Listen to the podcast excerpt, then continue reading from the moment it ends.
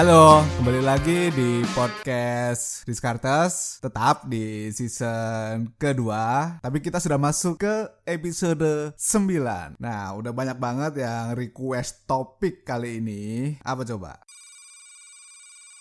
Di episode ini, gue akan ngebahas sandwich generation. Ya kan, kalian pasti inget banget, banyak banget yang DM, banyak banget yang pas di acara seminar, tolong dong kakak Anda bahas sandwich generation ini. Nah, buat teman-teman yang baru join podcast Descartes, podcast ini adalah tentang keuangan, investasi, ekonomi, dan bisnis. Dan di season kedua, gue akan challenge, kemudian kulik idea, baik itu dari buku, dari orang, maupun dari berita di sekeliling kita, tentu saja ditambah dengan ide dari gue sendiri. Salah satunya adalah sandwich generation ini.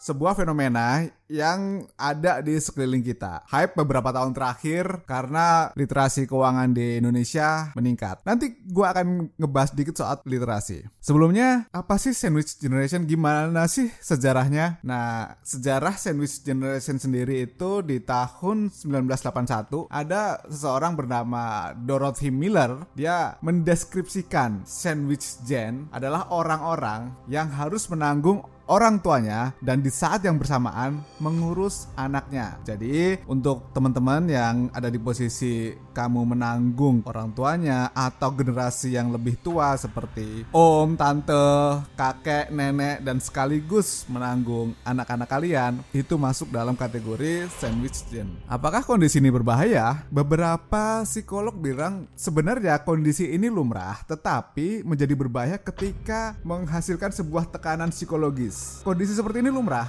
udah banyak memang, dari dulu sampai sekarang ada, selalu ada golongan-golongan tersebut. Tetapi ketika muncul tekanan psikologisnya yang berupa stres pada generasi sandwich, itulah yang mengakibatkan kondisi berbahaya. Jadi ada salah seorang psikolog di Indonesia bilang bahwa tekanan psikologis yang berupa stres menyebabkan terganggunya pekerjaan, bahkan sampai ke kehidupan rumah tangga atau bahkan pergaulan sehari-hari. Ya, bisa sampai ke sana itu rembetannya. Tekanan yang terjadi dalam diri si individu, oke? Bukan kondisi itu sendiri, tetapi tekanan yang dihasilkan. Sampai sini nangkap ya?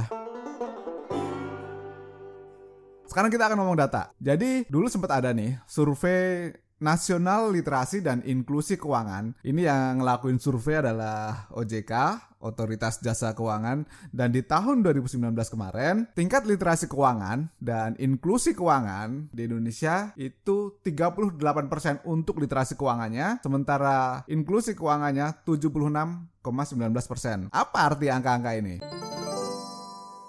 Jadi gini, 38% tingkat literasi keuangan artinya ada 38% orang yang baru memahami mengenai pengetahuan di bidang keuangan itu sendiri.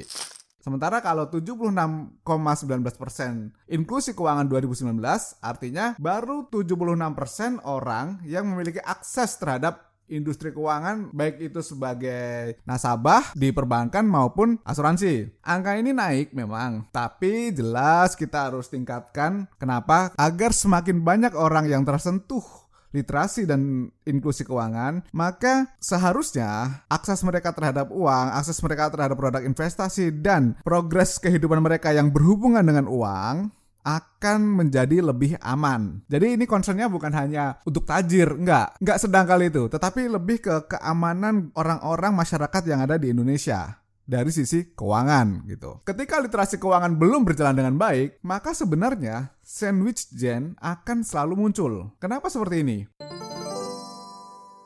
Jadi gini, kemunculan sandwich gen kadang-kadang diakibatkan oleh salah langkah. Salah langkah yang seperti apa? Contoh, ketika memaksakan mengambil investasi bodong yang sebenarnya too good to be true. Itu jadi contoh paling lumrah. Misalnya gini ya, keluarga itu baik-baik saja sebenarnya dalam sebuah keluarga besar. Kemudian orang tua pensiun. Pas pensiun, aduh gua gak ngerti mau ngapain lagi, terus gak ada penghasilan masuk, ya udahlah. Ada investasi yang ditawarkan dan nilainya gede banget. Daripada nggak ngapa-ngapain, daripada nggak dapat uang, maka digunakanlah uang pensiunan tadi untuk mengambil si investasi yang returnnya gede banget tadi. Padahal ingat, salah satu prinsip Investasi bodong itu too good to be true. Nggak mungkin terjadi gitu. Ketika uang itu digunakan dari orang tua untuk si investasi yang ternyata bodong, maka amblas uang pensiunannya. Kondisi ini terjadi karena apa? Karena kurangnya literasi keuangan. Jadi sebelum kita berbicara tentang bagaimana untuk mengatasi sandwich gen ini, kita harus tahu dulu penyebab utamanya itu apa sih?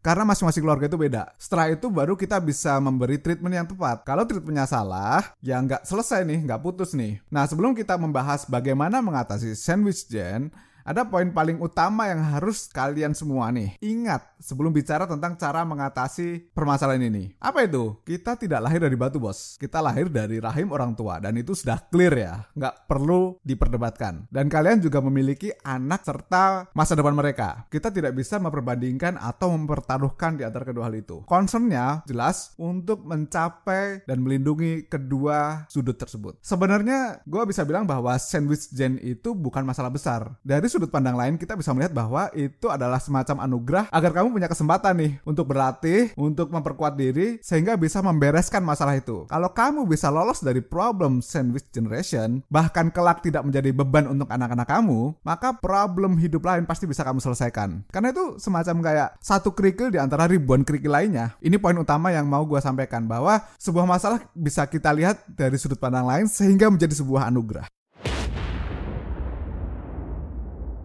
Sekarang kita baru obrolin apa yang harus dipersiapkan untuk mengatasi masalah sandwich generation. Yang pertama jelas paling susah adalah mengedukasi orang tua.